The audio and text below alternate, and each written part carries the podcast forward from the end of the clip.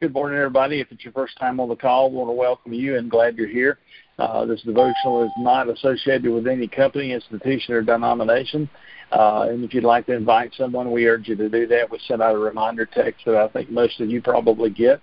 Uh, you can forward that on to anybody that you want to, or you can have them go and type in the word game changer to and send it to 474747, and uh, they'll automatically get them where they can get signed up for that email reminder.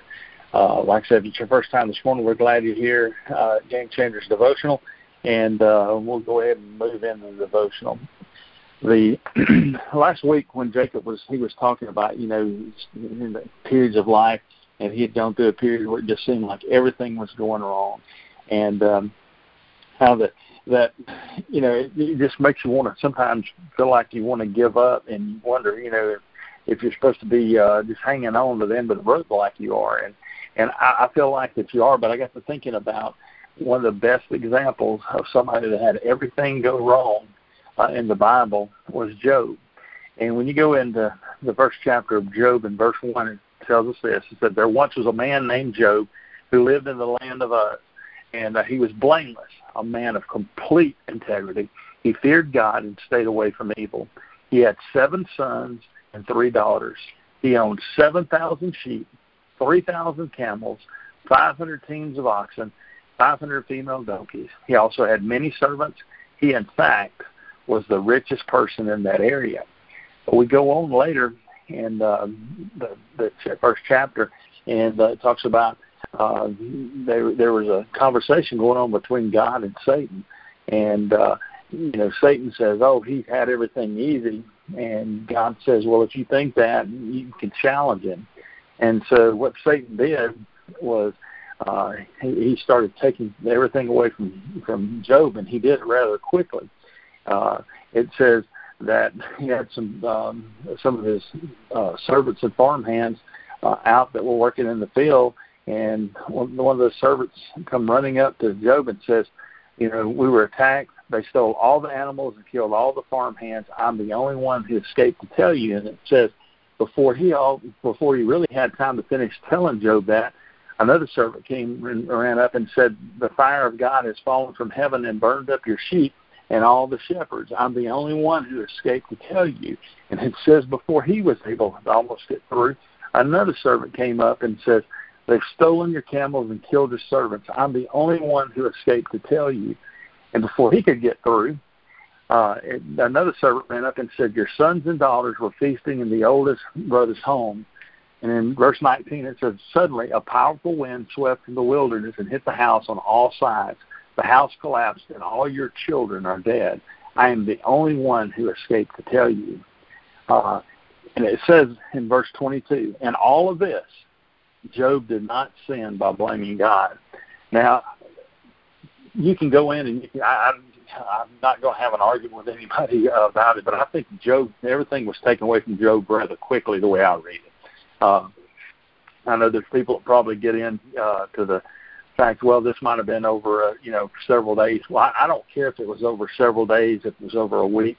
Uh, the point is, he lost everything, and that verse 22 just sums up Job. And all of this, Job did not sin by blaming God. So you think God has allowed Satan to challenge him and taking take away everything, and uh, and yet he did not, you know, turn against God. But in chapter two, it talks about God allowed Satan to challenge him again. Basically, Satan says, "Well, he, you know, we took that away from him, and we didn't take his life, so that's why that that he is, um, you know, he, he has not turned on you." And God said, "Well, look, if you think that, you know, you can challenge him again." And in verse 7 in chapter 2, it says, Satan left the Lord's presence, and he struck Job with terrible boils from head to foot. Verse 8, it says, Job scraped his skin with a piece of broken pottery as he sat among the ashes. His wife said to him, Are you still trying to maintain your integrity? Curse God and die. In verse 10, it says this It says, But Job replied, You talk like a foolish woman. Should we accept only good things from the hand of God and never anything bad? So in all of this, Job said nothing. You know, I can remember the um, when I was in uh, college. Um, I went to a friend's wedding, and uh, the pastor was it was uh, uh, going through and doing the wedding.